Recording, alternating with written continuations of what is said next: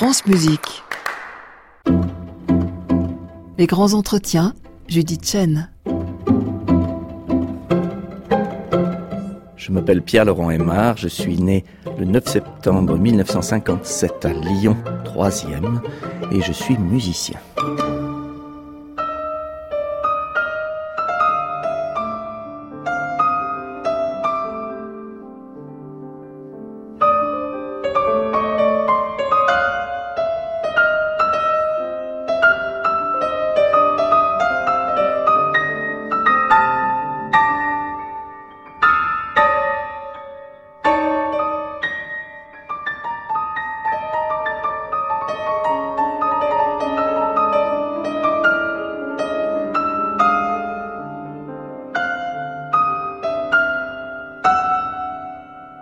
Pierre-Laurent Aymar, il y a eu ce premier professeur qui pourtant n'était pas pianiste, qui vous a enseigné tout de même la technique du piano. Le conservatoire à Lyon, vous y êtes allé ou directement euh, à 12 ans euh, c'est le conservatoire de Paris J'ai suivi le conservatoire de Lyon, j'ai suivi un cursus à la française, c'est où on met beaucoup d'accent sur le solfège et le déchiffrage. Et ça, je suis très reconnaissant à mon pays d'avoir créé cette excellence et j'adorais ça. J'étais là j'étais très bon. J'étais pas toujours le meilleur en piano, mais en solfège en déchiffrage là j'étais bon. Et ça me plaisait et j'en saisissais l'importance. Et, j'ai beaucoup développé ça parce que il m'a semblé que ça pouvait donner aux musiciens que je voulais devenir des clés essentielles. Et là je crois que j'ai vu juste. Et ça c'était au conservatoire alors? C'était très tôt, oui oui oui. Et puis après à Paris bien sûr. Euh, alors, ce pari, venons-y, si je puis dire. Vous racontez que vous vous êtes fait kidnapper à 12 ans par Yvonne Loriot. C'est assez romanesque. Oui, c'est un coup de chance incroyable parce que pour moi évidemment Messiaen et les Messiaen euh, c'était mythique hein, pour un fan de musique nouvelle euh, c'était un prophète vivant et en effet Yvonne enseignait au conservatoire et j'aurais pu aller chez elle mais pour des raisons institutionnelles j'avais été aiguillé vers un autre prof que j'estimais pas beaucoup et que j'aimais pas beaucoup. Et là, je me sentais dans un garage. Et en fait, le coup de chance, c'est qu'elle est venue au concours de fin d'année à Lyon et qu'en effet, elle m'a mis dans sa poche. Tout simplement. Elle a dit ça au directeur et j'ai atterri chez elle. Alors ça, ça a été un, un coup de chance, mais euh, faramineux. Parce que du coup, j'ai connu Messiaen, j'avais 12 ans. Vous vous rendez compte?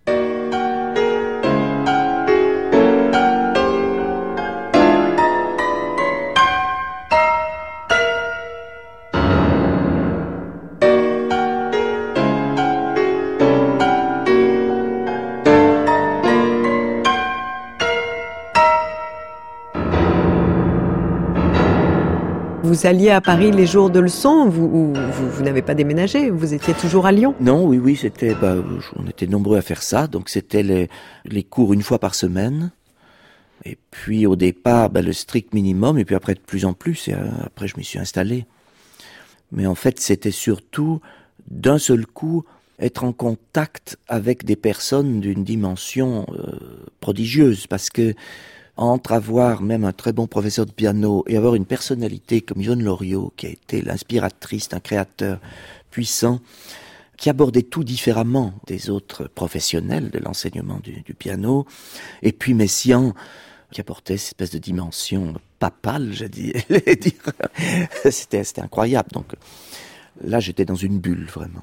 Et Yvonne Loriot, c'est une professeure euh, qui n'était, je crois, euh, pas forcément prosélyte, c'est-à-dire que elle n'enseignait pas du tout que la musique de Messiaen. Elle était absolument géniale dans Chopin, dans Albéniz. Enfin, non, vous ne diriez pas ça. Je sens que vous faites la moue, Pierre-Laurent euh, Je peux pas dire comme témoin privilégié qu'elle ait oublié la musique de son époux dans le répertoire qu'elle donnait à ses jeunes ouailles. Voilà. Cette rencontre avec Olivier Messiaen et sa musique, elle est arrivée avec Yvonne Loriot ou déjà auparavant vous en aviez joué? Euh, J'en avais entendu, mais j'en avais pas joué. Donc là, ça a été tout d'un coup un changement considérable dans mon identité musicale. J'avais 12 ans, donc euh, je suis tombé complètement amoureux de ces gens, de cette situation et de cette chance. Donc pour moi, c'était une musique, c'était ma, ma religion, j'allais dire ce serait un peu facile, mais c'était vraiment une musique de passion. Euh, je l'ai absorbée vraiment, mais à plein poumon. Enfin, c'est devenu la musique dont j'étais le plus proche à ce moment-là, sûrement, et ça c'est resté une musique dont je suis infiniment proche.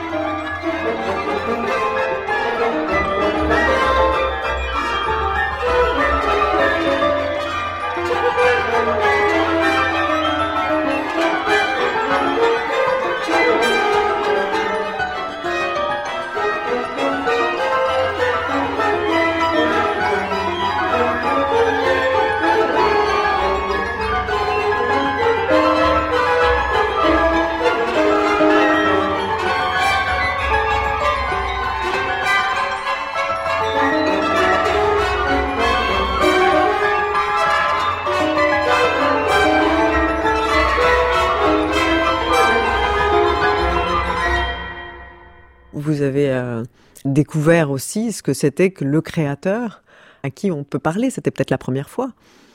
Oui, absolument. Et ce qui était frappant avec Messiaen, c'est que il avait une disponibilité pour qui que ce soit, y compris pour un gamin de 12 ans qui connaissait rien à l'époque et qui était très timide. Mais il offrait du temps et de l'écoute. Ça, j'ai trouvé ça extraordinaire. Mm. Qu'un monsieur de ce niveau-là fasse cela, pour moi, ça expliquait beaucoup la disponibilité qu'il a eue avec toutes sortes d'étudiants et le mm. fait qu'il ait pu être reconnu comme un grand professeur par des générations de compositeurs d'esthétique et de tempéraments très différents. Mmh. Mais il y avait une écoute en général qui était extraordinaire, dont faisait partie son écoute acoustique, qui était subjugante. Hein. Il entendait toujours des choses que les autres n'entendaient pas dans des toutis d'orchestre ou euh, dans, à, la ville, dans un brouhaha incroyable, ou dans la nature. donc en fait, il vous enseignait à ouvrir vos oreilles, à faire attention à des sources sonores auxquelles on n'aurait absolument pas pensé. Et alors la première pièce que vous avez jouée de lui, vous vous souvenez de ce que c'était? Vous avez commencé par quoi? Euh, La première année, je jouais deux pièces, Un reflet dans le vent, c'est un prélude, et Le Loriot, qui est un des catalogues d'oiseaux. Et euh, ça, je l'ai joué pour l'audition d'Yvonne. Et ça m'a beaucoup frappé parce que Messiaen est venu après. Alors bon, il a dit des choses très gentilles, je m'étais bien appliqué, je pense que je, vais bien joué, je crois. Mais ce qui m'a frappé, c'est de voir combien quelqu'un d'une telle importance pouvait être si touché par sa propre musique. Et j'ai retrouvé ça beaucoup plus tard. Euh, j'étais à Petit Chet dans leur maison d'été, donc. Alors là, c'était après l'opéra. Après Saint-François d'Assise. C'était en 90. Et je me rappelle me promener dans le jardin parce que euh, lui était encore dans la maison où il travaillait. Et c'était après, il avait fini de travailler. Et je m'étais mis sous ses fenêtres et la fenêtre était ouverte et il jouait quelques-uns de ses accords d'une façon extraordinairement paisible. Et je me dis, mais ce sont toujours les mêmes accords. Et voilà quelqu'un qui a vécu toute sa vie à se nourrir de ces mêmes accords. Et visiblement, il est encore émerveillé. C'est pas extraordinaire.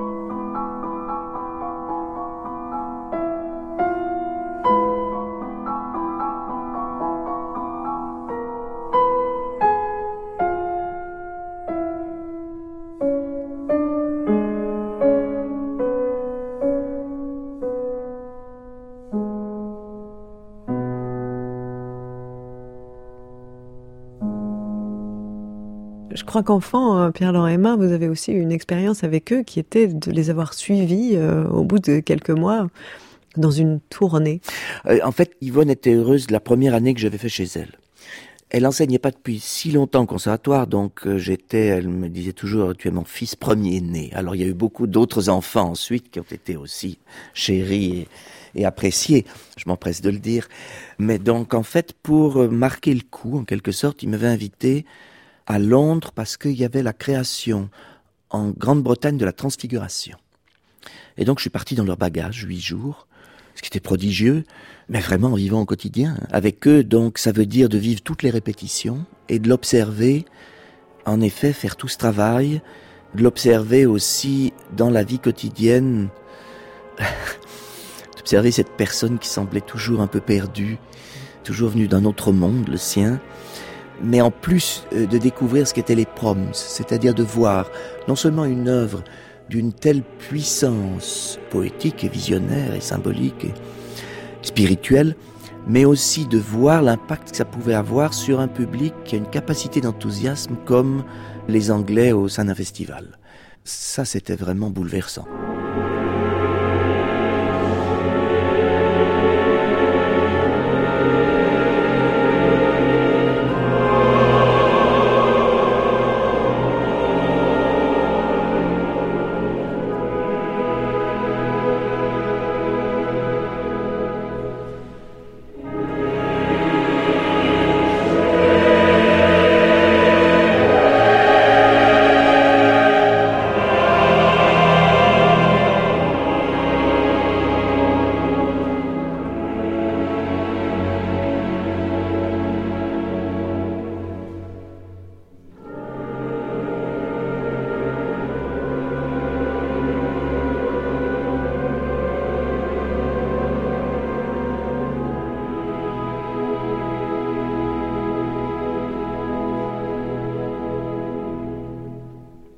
Vous êtes encore enfant, Pierre-Laurent Aymar. Entre ces journées d'études, ces voyages exceptionnels et bientôt d'autres professeurs, est-ce que la lecture tenait une place particulière? Là, on parle de langue, euh, de langue non musicale. C'était des lectures variées. Ça a toujours été bizarre parce qu'en fait, j'ai toujours lu la musique beaucoup plus vite que ma propre langue parlée. Donc, je parle même pas des langues étrangères, euh, où là, je suis encore beaucoup plus lent. Donc, en fait, j'ai toujours dû inventer des stratégies pour les livres, comme on dit, qui sont celles d'un lecteur lent. Mais en même temps, vous savez, j'aime la polyphonie. Je trouve qu'en musique, c'est ce qu'il y a de plus riche, quand il y a, euh, disons, plusieurs niveaux d'information qui se combinent.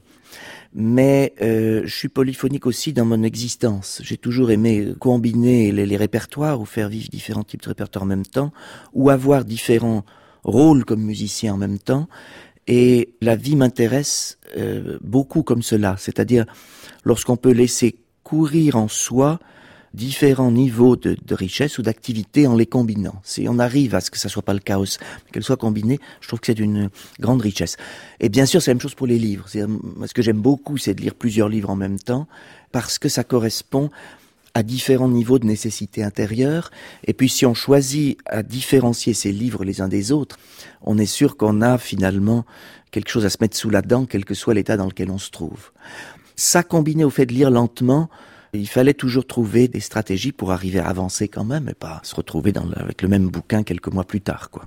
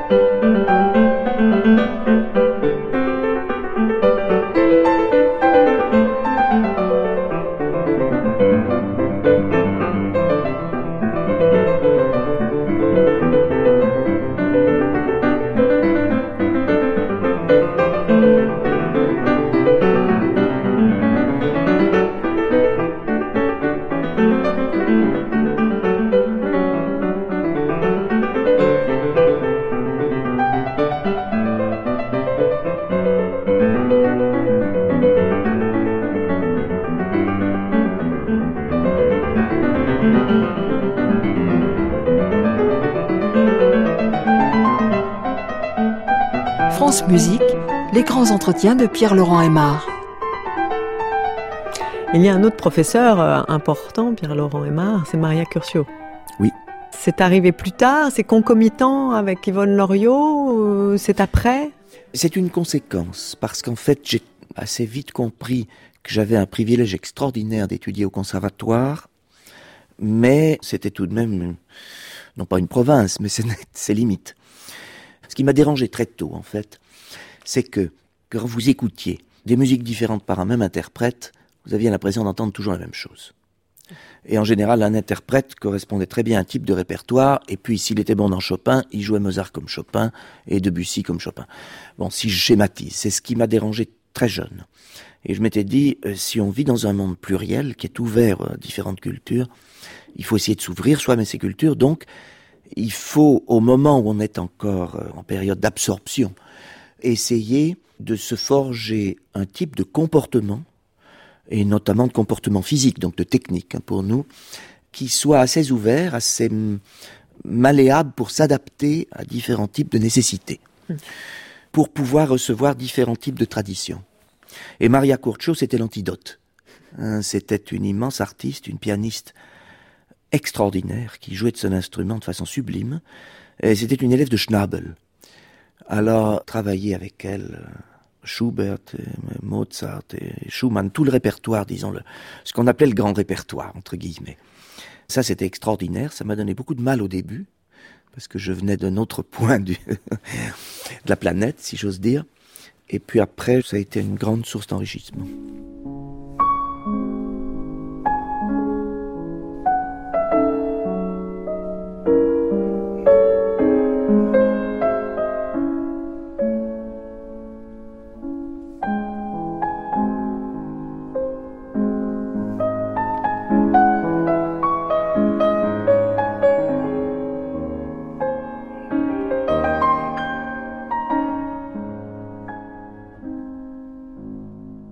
Quand votre euh, sœur commence à faire du violoncelle, vous avez quel âge du coup, Pierre-Laurent Aymar J'avais 19 ans.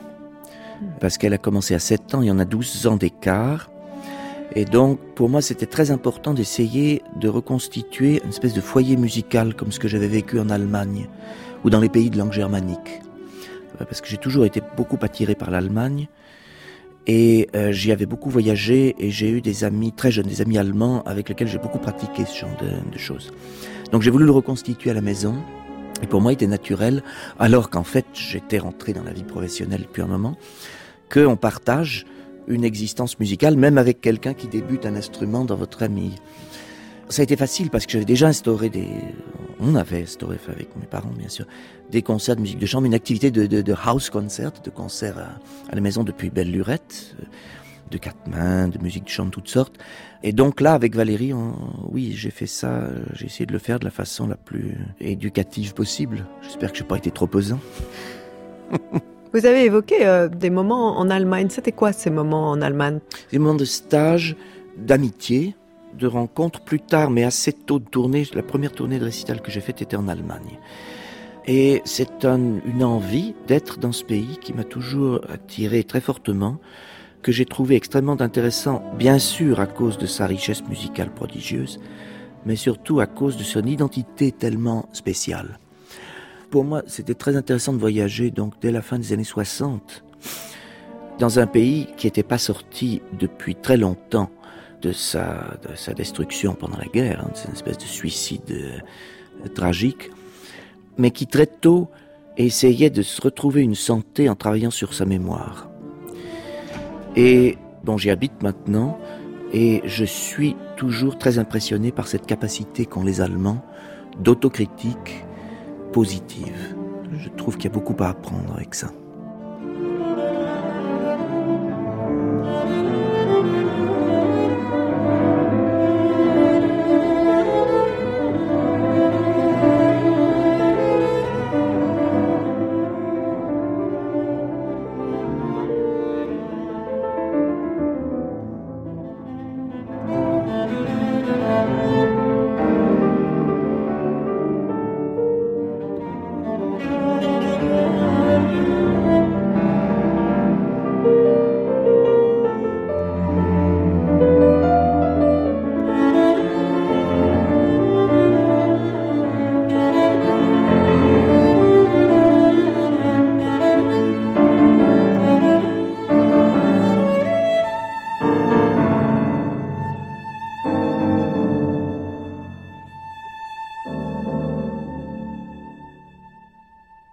Pierre-Laurent Aymar, après la France, l'Angleterre et l'Allemagne, vous avez continué de voyager. Vous avez un appétit pour euh, les langues, les cultures différentes? Oui, absolument. Donc c'est pour ça qu'après, j'ai essayé de voyager dans des pays où le faire musical était lié à des langues très différentes. Par exemple, les langues finno-ougriennes, donc j'étais beaucoup en Hongrie, euh, ou les langues slaves, donc j'étais beaucoup en Russie aussi. Parce que ça génère tout un comportement différent dans la façon de, faire la musique et même de la vivre ensemble. Et donc il me semblait que pour mieux vivre dans un monde qui allait être, qui était déjà beaucoup plus ouvert, et de pouvoir euh, se sentir en familiarité euh, avec différents types de contextes, c'était une chose qu'il fallait faire, que je voulais faire vraiment. Et du coup, ça passait par euh, des moments, j'allais dire, de décision, de voyage euh, plus ou moins solitaire aussi, d'aller écouter, d'aller rencontrer, de, de, partir avec son baluchon euh, pour absorber ces langages. C'était déterminé parce que très jeune, j'avais vu que hum, on vivait dans un monde professionnel assez mal fait. Déjà à ce moment-là, on était beaucoup trop focalisé sur l'activité de soliste, sur tout ce qui brille, hein, prestige, etc. Euh, les noms, les... Et c'était déjà cette espèce de maladie de propulser des talents très jeunes, beaucoup trop tôt, beaucoup trop exclusivement, de les ruiner très vite ou de les vider et de passer au suivant.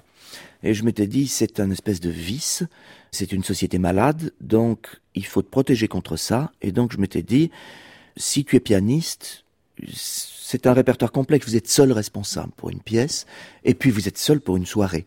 Donc, il faut beaucoup absorber avant de faire son miel et d'avoir quelque chose d'intéressant.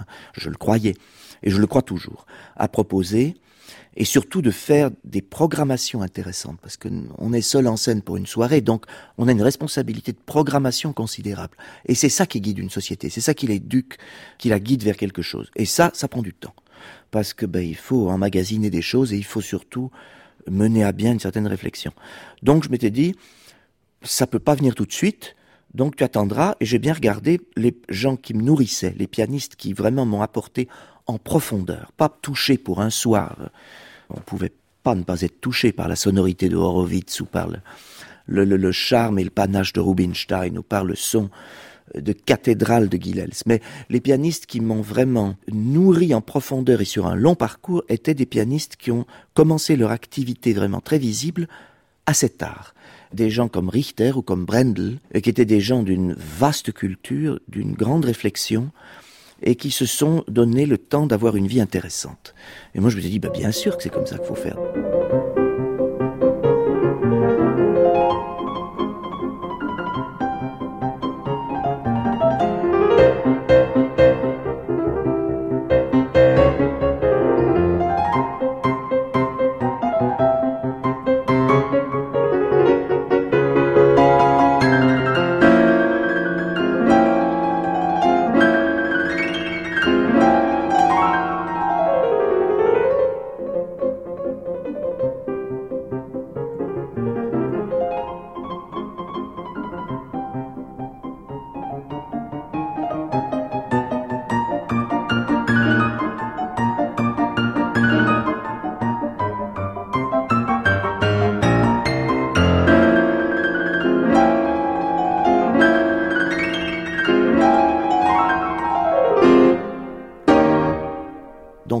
Patienter.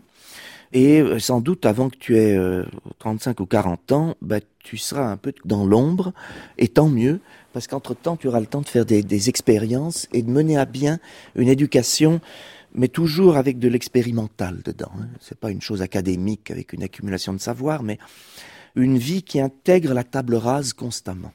Donc bien sûr que la fréquentation de créateurs qui ont fait des tables rases était cruciale. Alors la fréquentation de gens comme Courtac, par exemple, ou euh, Boulez, évidemment, et, beaucoup d'autres, étaient fondamentales. Mais c'était de faire ses propres tables rases, de façon à repartir de zéro et essayer de faire une proposition intéressante.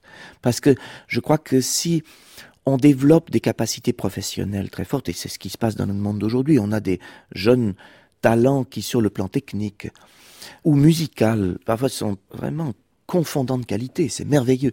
Mais est-ce que c'est de ça qu'on a le plus besoin, une espèce de, de perfectionnisme de la performance? On l'a dans le domaine sportif, mais là, c'est le nerf de la guerre, si j'ose dire. Euh, je crois que dans nos domaines, c'est autre chose, c'est la créativité, c'est la compréhension profonde de la situation culturelle d'un monde et des propositions qu'on peut faire. Donc là, on est dans un tout autre ordre de domaine. Et ça, je m'étais dit, ben essaye. Et en effet, j'ai eu beaucoup de chance parce que j'ai eu le privilège de rencontrer des artistes qui m'ont nourri profondément, de faire des rencontres personnelles qui m'ont beaucoup poussé dans ce sens-là, et finalement de commencer une activité beaucoup plus visible quand j'avais à peu près 40 ans. Donc c'était le, bon moment. Avez commencé à, à, tourner autour de la planète, vous avez encore quand même des muscles en état de marche.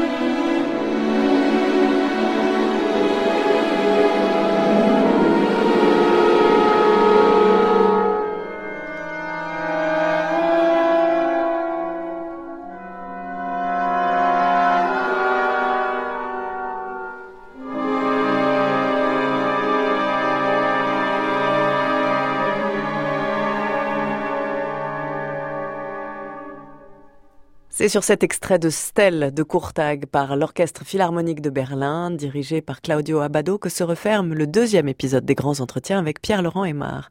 Réalisation Perrine Mingui, prise de son Pierre Quintard, mixage Régis Nicolas, attaché de production Marion Guillemet. La suite de ce portrait demain à la même heure. Podcast des grands entretiens sur francemusique.fr. France Musique. À réécouter sur francemusique.fr.